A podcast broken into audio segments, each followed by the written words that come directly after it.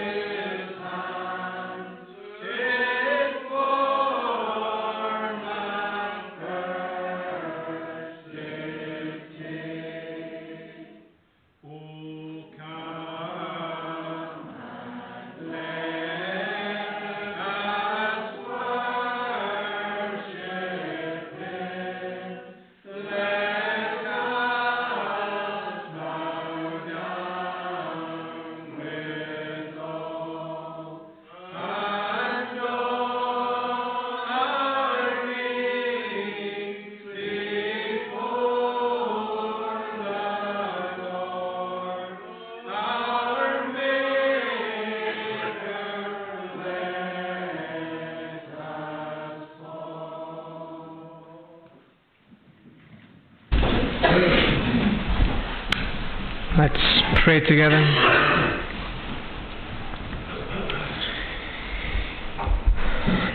Lord our God, we uh, come into your house. Uh, we come to sing to you, the Lord, and we come inviting everybody to do so. To come and to praise, to make a joyful noise to the rock of our salvation. Father God, many other uh, parts of our lives, they shift like the sand, but you are consistent and constant. You are the same yesterday, today and forever. And whatever else changes, Lord, we thank you that you are ever present, that you are always with us, that you will never leave us. We thank you that we have a rock to cling on to, as the psalmist says elsewhere, a rock where our feet can be placed to stand because many of us here can testify of how we have been taken from the pit, the miry clay, and our feet fastened to the rock. Lord, we thank you that you are indeed, for many or most of us here this evening, the rock of our salvation. But we know for others that you are the rock of stumbling Lord, we pray as we thought about this morning that indeed we would sense the urgency to share the message of the gospel, to take this good news that we have out into the community here to our homes, that indeed we never left Jesus in this building earlier this morning. And so as we come to your word again tonight, Lord, we're thankful for what it tells us about you. As we come to one of the letters that has been written to these churches in Revelation. And we have in each of these letters a great description of Jesus himself. And hear the Jesus, the words of the Amen. Amen, Lord, you are the one who is true, the one who has fulfilled the promises that are made throughout Scripture. Amen. So let it be. It is so. And what we read throughout our Bibles, as we even alluded to Isaiah 53 earlier today, it is so with the suffering servant. It has been revealed through Jesus Christ that He has taken our pain and our suffering and our iniquities, our sin. He has taken it upon Himself. It is so. He is the Amen. He is the yes and the Amen to the promises of God. And Lord, whatever else is going on in our own lives this evening. Let us come to the one who has and who is and who will fulfill the scriptures before us this evening. He is the one, as the testimony often goes on to say, the one who is faithful and who is true. The true witness. Lord, we thank you for that truth.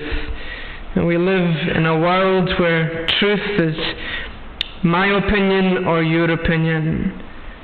But we come and find truth in and through the scriptures, in and through your Son, in and through Jesus Christ. And we pray for our children, our young people, those in school and education where they're being faced with many different perceptions of what may be true. But we pray, Lord, for our children who are here this morning, who are here again this evening, Lord, that they would see the truth, know the truth, hear the truth, and the one who declares himself to be the way, truth, and life. Lord, we thank you that Jesus, as we celebrate the birth of your Son into this world at this time of year, but that Jesus didn't begin when he was born but that He is God, Father, Son, and Holy Spirit, the beginning of God's creation, we read in this letter. So, Lord, we thank you that we can come tonight. All the different pressures, worries, and concerns we may have at home, in our own lives, at work, at school that we may come for a time this evening to meditate and think about Jesus Christ. That we may come to hear what Jesus says. and what He is saying to us this evening as individuals, as congregations, as your people. Lord, we pray that we would listen to Jesus, He who is faithful and true.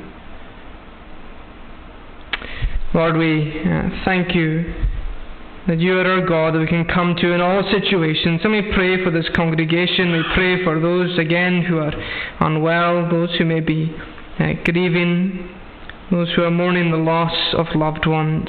And we know this time of year can be a challenging, difficult, and sore time when uh, the memory of those whom, who will not be around the table, who will not be with them. Lord, we pray that you would comfort any and everyone in these situations uh, over this week and uh, perhaps over this season. Lord, that you would draw near to them, be their comfort, be their help. And Lord, we just ask, thanking you that you are the one who is able to help in our times of sorrow, our times of trouble. Lord, we ask that you would uh, continue with us as we worship you this evening, as we sing to your praises, as we read the Word of God. This is the pure and true Word that we are able to hear in our community, that we are able to sit under the freedom that we have here in this country, in the Highlands of Scotland. We remember our brothers and sisters in many parts of the globe who do not have such liberty as we do. Lord, we pray that you would be with the persecuted church, those who are suffering for their faith. We, we know so little of what that means.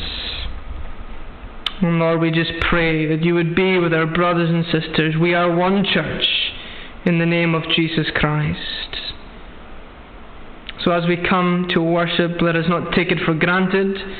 Let us not waste the opportunity that we have this evening to sing to God. Oh, come, let us worship Him. Come, let us, everyone, with joyful noise, make to the rock of our salvation. Forgive us. Go with us. In Jesus' name we pray. Amen. Let us sing then. Again, Psalm 119 in the Sing Psalms. So we're going to sing from verse 25 down to verse 32. It's the fourth section of Psalm 119. My soul is laid low in the dust. Give life according to your word. I showed my ways, you answered me. Teach me your just decrees, O Lord. Psalm 119 from verse 25 to God's praise.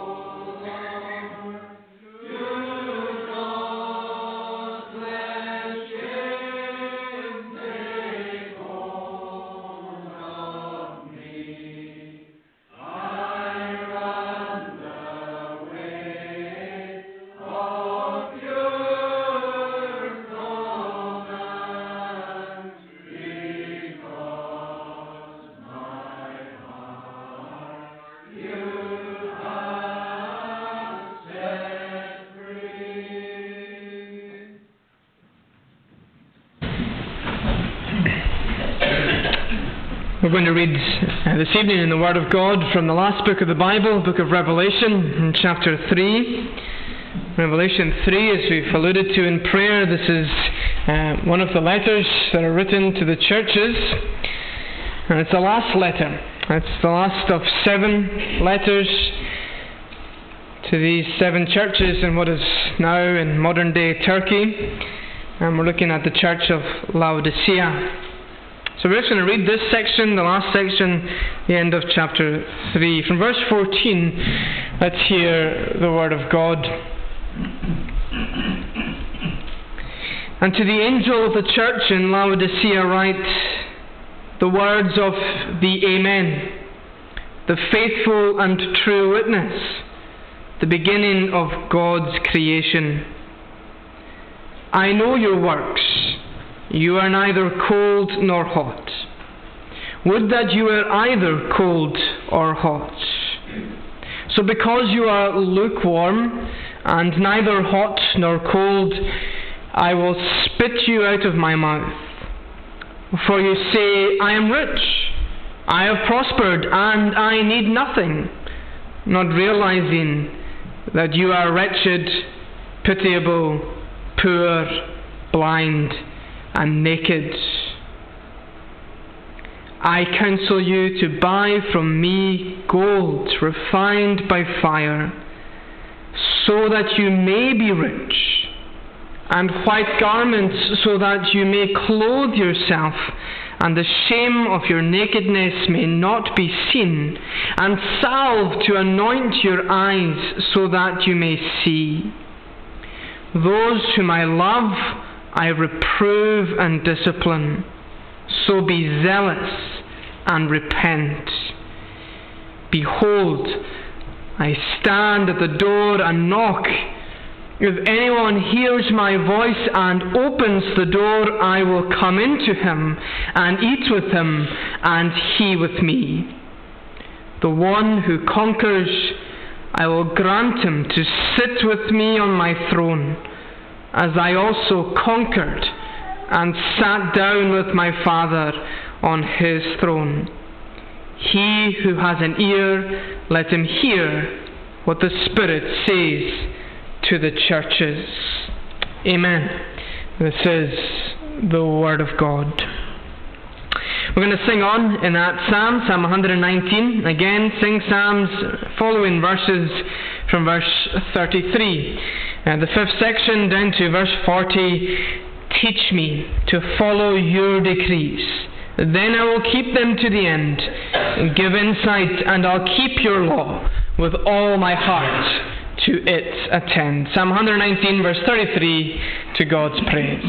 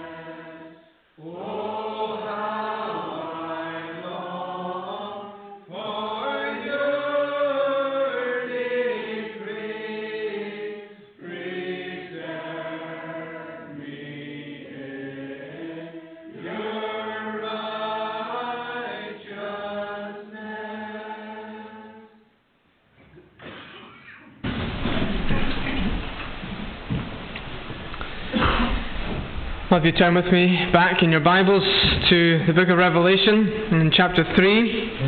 And we'll look at this uh, final letter given to the church of Laodicea. I'm sure in your home it's no different at this time of year. We notice that the Royal Mail are extra busy dropping off parcels or Christmas cards to you. But tonight we come to the seventh of seven churches who receive a letter from the Prince of Peace himself, Jesus Christ. The seven churches are described for us, uh, they describe for us what the whole church of Jesus Christ is like. So if you've studied them uh, before, you can read of them. Uh, read chapter 1 first of all, but then you read of these seven churches in chapter 2 and 3. But these seven churches describe what the whole church of Jesus Christ is like on earth, even now, and even here. These seven churches, uh, you can maybe give your own uh, descriptive words for each of them and come up with that yourself, but uh, what I have uh, thought of myself or seen others write of them, Ephesus could be described as loveless they had forgotten their first love. Smyrna was a persecuted church. Pergamum, they compromised. Thyatira, corrupt. Sardis, dead. Philadelphia, faithful. And finally, tonight we arrive at Laodicea.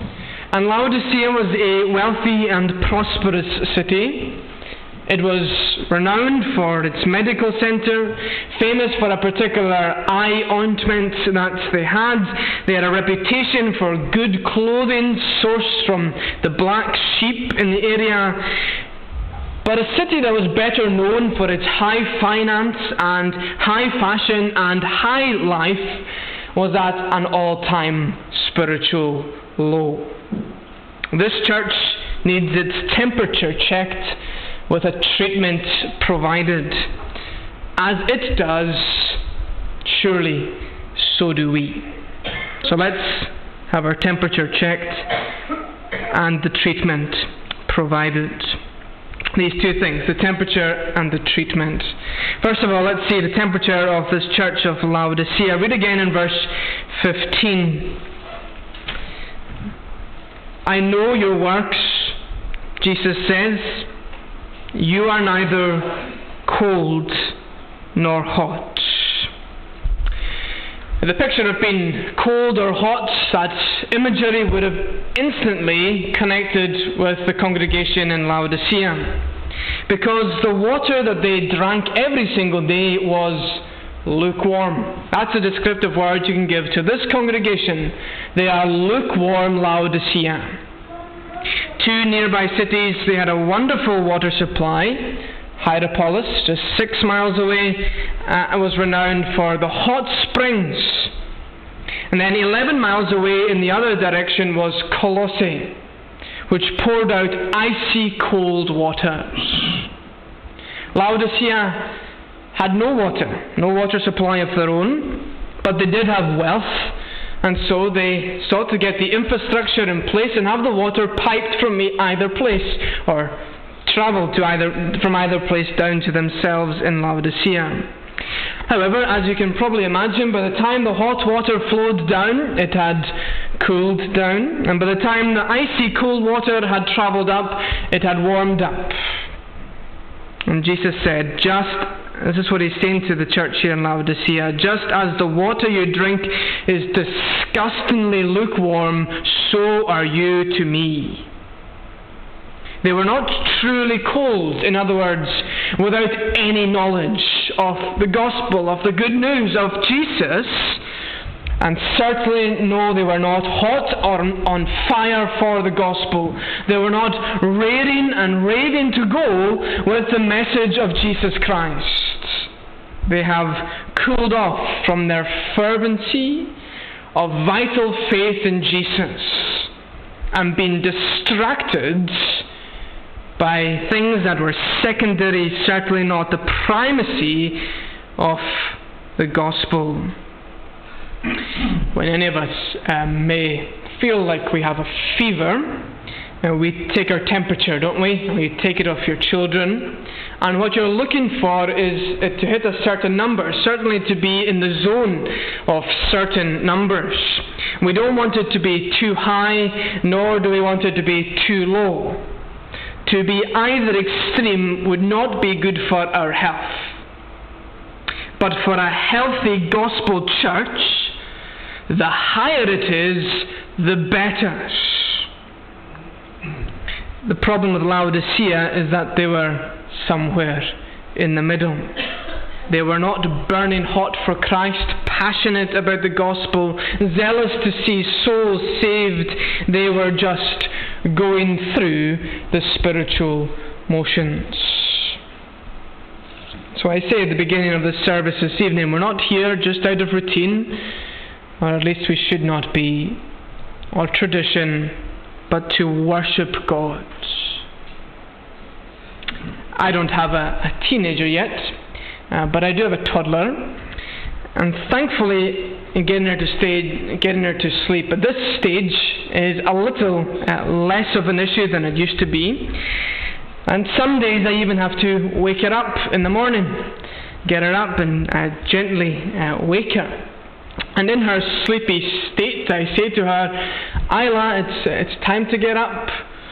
And she'll turn to me and she'll say, No, Daddy, Isla's sleeping.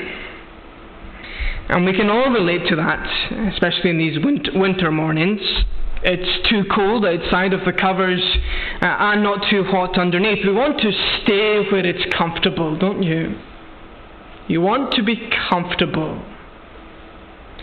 Well, Jesus' desire is that as a church you would even be one of the others. Even be cold. Of course, he wants you to be on fire for the gospel.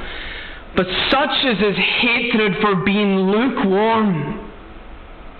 It's so difficult to heat up the Christian in that lukewarm state who has cooled off from the fervency they once knew in believing and loving Jesus their Saviour.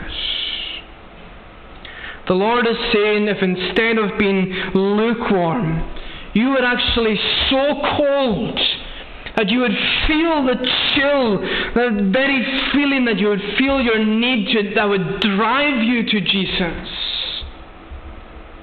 You'll meet, you'll have conversations with people in the street at your work who know nothing about the gospel and they can be amazed. They're freezing cold to the gospel of Jesus. And you tell them the good news and they'll be driven to Christ. And yet, so often in our churches we can be in the state of lukewarm. We're comfortable we have just enough to keep us from true prayer, from just enough to keep us from really reading our Bibles, just enough to keep us from feeling our need for Jesus. And there's a lot of uh, lukewarm churches today, and it can be one of the most dangerous conditions to threaten the life of God's people. You know, Satan is prowling around. He wants you whatever way he can get you. But if you're lukewarm, he doesn't need to do much with you. Deep down, is there anybody more miserable than the lukewarm Christian? Don't have time this evening to delve into this in any great detail. But the lukewarm Christian, in the sense of them being miserable, they have too much of the world to be happy in Jesus, but too much of Jesus to be happy in the world. So, what does the lukewarm church or the lukewarm Christian look like? Now, you can think about this more, meditate it on yourself this evening or later this week. Let me just uh, give some uh, interpretations, some ways that it may reveal itself. Prayer meetings that may not be well attended, And if they are attended, uh, the prayers may not be from the heart that truly feel the warmth of the gospel. And of course, translate that to your own time, your private time with the Lord in your homes. If we read our Bibles, we do not stay long enough for the words to sink lower than our eyes and ears. We've simply ticked the box and got on with the important parts of the day. Of course, that is the most important part of our day. The lukewarm Christian may be in church every week, or he may be missing altogether. Your friends and family uh, see it, see us going to church. Uh, they know that we claim that there is a heaven and a hell, yet are we moved? Are we moved by the fact that they are headed to a lost eternity this evening? Uh, we prayed for Corey Brock this morning uh, the ministers in St. Columba's Free Church. At the ETS conference a couple of months ago, he spoke at that conference, and one thing st- stuck with me. He mentioned uh, he was speaking in a lecture uh, on reaching out and evangelism. And one of the things he said is one reason we do not evangelize as much as we should, or even as much as we perhaps want to, is because we deep down truly do not want to, do not care enough about the fact our friends and family are headed for a lost eternity. Others may hear you uh, say that you were converted on such and such a date or year, yet can they tell a difference between the way that you live your life and the way they live theirs? The church in Laodicea, they lacked a seriousness when it came to Christ, when it came to the cross, when it came to sin, and when it came to the lost. They lacked a seriousness when it came to Christ, the cross, sin, and the lost. This was more like a club to be a part of than a church to serve in. Sam Gordon writes about this church that their Theirs was a nominal Christian experience. They were sitting in a lukewarm bath of religion. So I wonder where we are this evening. Have we become uh, lukewarm personally or as a congregation? Have the days of being on fire for the gospel dampened down? Have the Scripture's ability to refresh you morning by morning lost its attraction? Are you reading your Bibles, listening to sermons, and yet can, cannot remember the last time that your heart was moved by what you heard? Ask yourself that question. When was the last time your heart was moved by what you heard in a sermon or read in your Bible reading? Or let me ask you this. When you think about Calvary, when you think about Christ on the cross, are you still amazed? That may be what it looks like to be a lukewarm Christian or church. What is the result of a lukewarm Christian? Well, Jesus tells us in verse 16. Jesus says in verse 16 about Laodicea, So because you are lukewarm and neither hot nor cold, I will spit you out of my mouth.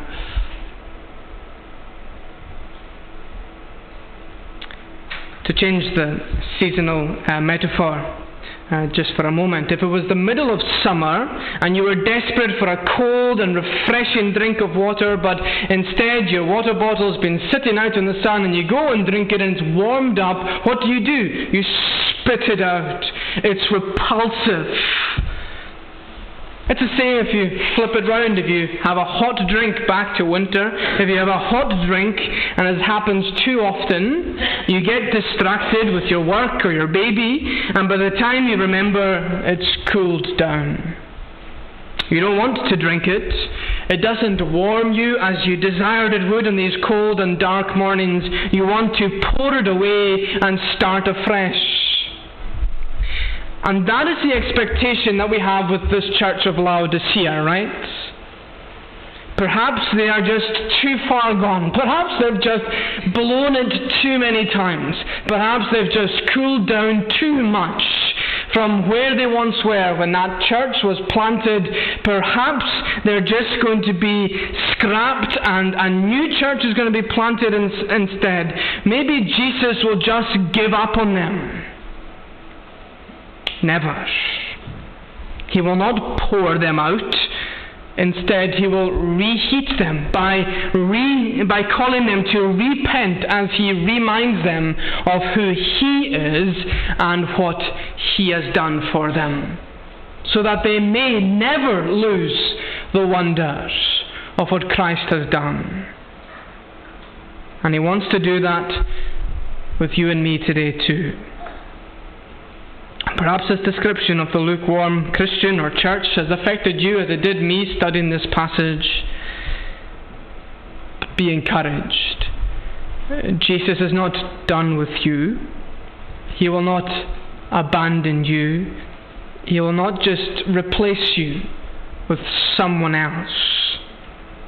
As we're going to discover against all of the odds, Jesus loves you. So let's see the treatment then. If the temperature is lukewarm, let's see the treatment for this lukewarm congregation. Secondly, the treatment. But before Jesus uh, provides the cure, he must diagnose the problem. And we see that in verse 17. For you say, this is the problem, this is what they think of themselves. I am rich, I have prospered, and I need nothing. They think they're rich. They think they've prospered. They think they do not need anything. They were relying on themselves. Because of their wealth, they do not think they need to continue to rely on God. They mention that they have acquired uh, this wealth. They have prospered in this sense. They have prospered uh, into this position. This material strength is one that they have grown into. When the church was planted, presumably they did not have endless resources, but rather they relied on the Lord. They were much in prayer. But as the church has grown, so has their accounts. And that's not a bad thing, but Laodicea have allowed it to be a bad thing. They allowed their focus to be shifted from God and to His gifts. We've sometimes heard when the cupboards were empty, the churches were full. But now the cupboards are full, the churches are empty. In other words, we will use God when we need Him. We will call on Him when we're in crisis. I hope that we're all uh, looking in the mirror this evening, the mirror of Scripture. And the result for us as a church or for us individually, it may not be that we or you are lukewarm, but you must check. Do you still see your need for Jesus this evening? As you did before, as you did five years ago, ten years ago, forty years ago. In his Sermon on the Mount, Jesus said, Blessed are the poor in spirit, for theirs is the kingdom of heaven. Do you still think of yourself as poor in spirit? Or have you grown out of that? Now, regardless of how many years you have been a Christian, grown in faith, experiences that you've been through, we never grow out of being poor in spirit. Coming empty handed to the Lord. Nothing in my hands I bring, simply to the cross is what we cling on to. Not my years of being a Christian, not my attendance in the church service, not my seat at the Lord's table, to the cross of Christ, poor in spirit, and yours is the kingdom of heaven. And we should care to some extent what people think of us, but we should certainly care what Jesus thinks of us. He says about Laodicea, again in verse 17, this is what you really are. You are wretched, pitiful, poor, blind, and naked. That's what he says about the lukewarm Christian in church. Wretched. Jesus saying this, not somebody, not somebody in the church, not somebody in the community. Jesus, wretched, pitiful, poor, blind, and naked. The contrast is stark, isn't it? What Laodicea think of themselves, what we may think of ourselves, and what Jesus actually says you are. What Laodicea thought they were, and what Jesus says they are. What Laodicea see and what Jesus sees. The wealth in their bank account and what Jesus says is their spiritual bankruptcy. One party is wrong, and it's not he who is described as the Amen, the faithful and true witness. It's not Jesus who's wrong. These were scathing words. None of us would want these to be said about us or our congregation. It's not what was expected nor was it what the church in Laodicea would have been expecting Jesus to have written to them in this letter. Wretched, pitiful, poor, blind, and naked. But then they read on, and this certainly was not expected either. What Jesus says of this church who are lukewarm, who have cooled off in their fervency and their love for Christ, they who are wretched, pitiful, poor, blind, and naked, the next words are not expected either in verse 18. I counsel you to buy from me gold refined by fire, so that you may be rich and white garments so that you may clothe yourself, and the shame of your nakedness may not be seen, and salve to anoint your eyes so that you may see. Why are these such great words? Because here Jesus is offering this church three gifts, any of which we would love for Christmas. First of all, who doesn't want gold? I counsel you to buy from me gold refined by the fire. This isn't uh, gold jewellery he's talking about. Jesus is referring to genuine faith. Come to me for genuine faith. Peter alludes to the same thing in his letter in chapter 1. Trials have come so that the proven genuineness of your faith of greater worth than gold, which perishes even though refined by fire, may result in the praise, glory, and honour of uh, when Jesus Christ is revealed. We need to invest in what never perishes, and then we will be truly, truly rich. Second gift, the merchants of Laodicea, they were famous for this uh, glossy black wool. Some of you work with sheep. Well, these, this black wool that comes from these sheep was used for, for garments, beautiful garments.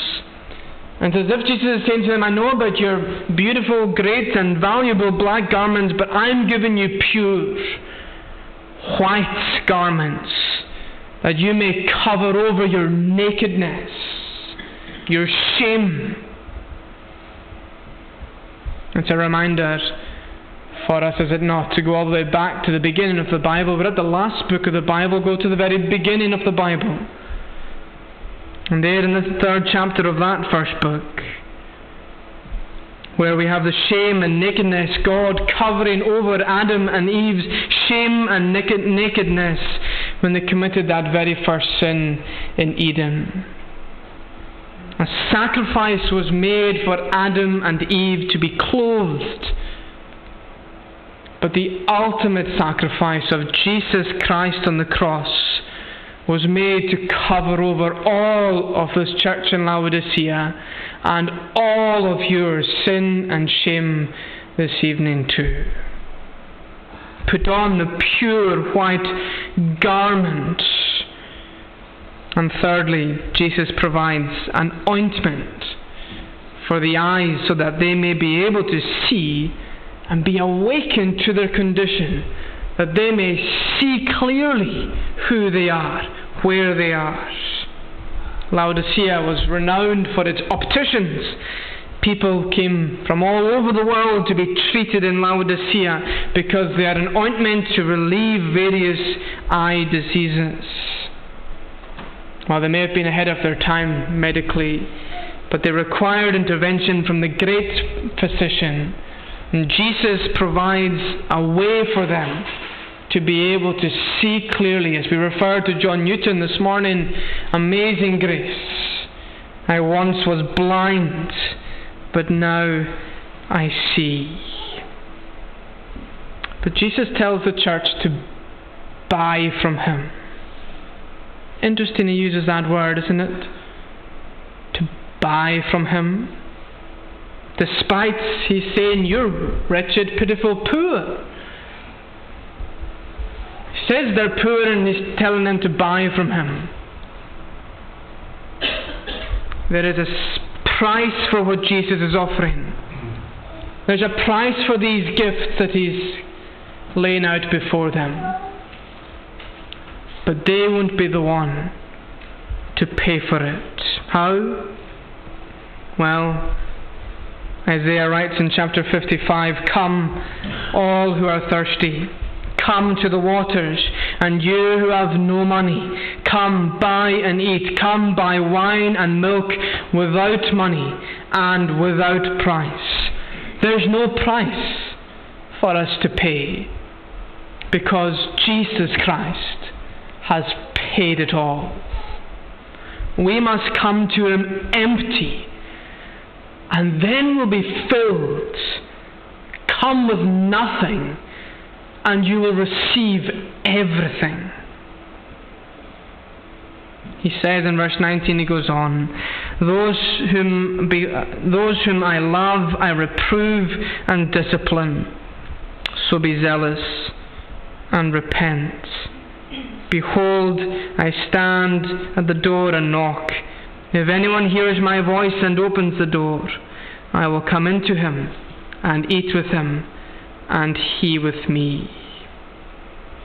Jesus has identified that Laodicea are lukewarm, but promises that they can catch fire again, that they can be full of the love of God. To a church that has sunk so low as Laodicea, the risen Lord Jesus is showering them in his love. But they must repent. They must repent. With their eyes opened to see, they must seize this opportunity to turn from their selfish pride and return to the Saviour's side. This was their opportunity, and it is ours too. Notice that Jesus he gives the call to individuals. There in verse 20, he doesn't say, if any church hears my voice. There in verse 20, behold, I stand at the door, door and knock, if any one hears my voice. So before you think about the congregation, before you think about Knockbane, you must think about yourself. What temperature are you operating at? Are you spiritually cold or hot or lukewarm?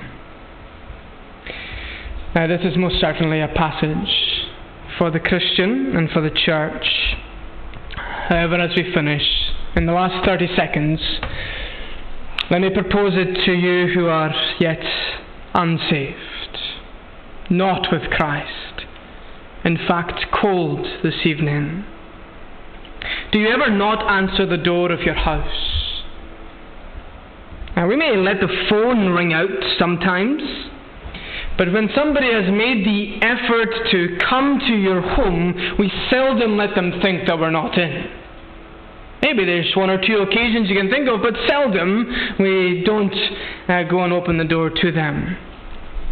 Well, what effort, and there's hundreds and thousands of sermons being preached in the word effort that I just put out here, but what effort Jesus has made to come and knock on the door of your heart. For how many years has, has he been standing there, knocking, calling you, and you have refused to open the door? Maybe the very fact you are here today shows you're not freezing cold to the gospel because you're aware of at least part of what is offered. Perhaps so you are too comfortable with the way your life is. You see no need of Him this evening. Well, may we pray as a church that is on fire for the gospel May our prayer be tonight that your eyes have been opened to see your sin and the door opened to let Jesus in. Let's pray together. Father God, we thank you that you do not give up on us, that you never just pour us away, but you are faithful and committed to your people, far more committed to us than we are to you. So, Lord, forgive us for that, and may we truly, as your people, come repentant this evening, and may we seek to be drawn closer to you again. In genuine faith for our eyes to be open to see our condition, to put on these pure white garments as we look at the cross and see our Saviour dying for our sins. He gave His life so that we may have life. Lord, we pray that we would leave this place different to how we came in. That we would be truly warmed in the gospel fellowship this evening through the words of you, our God. Continue with us, forgive us, in Jesus' name. Amen. We're going to sing the Psalm 24 and sing Psalms from verse 7 down to the end you ancient gates, lift up your heads, your doors be opened wide, so may the King of glory come forever to abide. Psalm 24 from verse 7 to God's praise.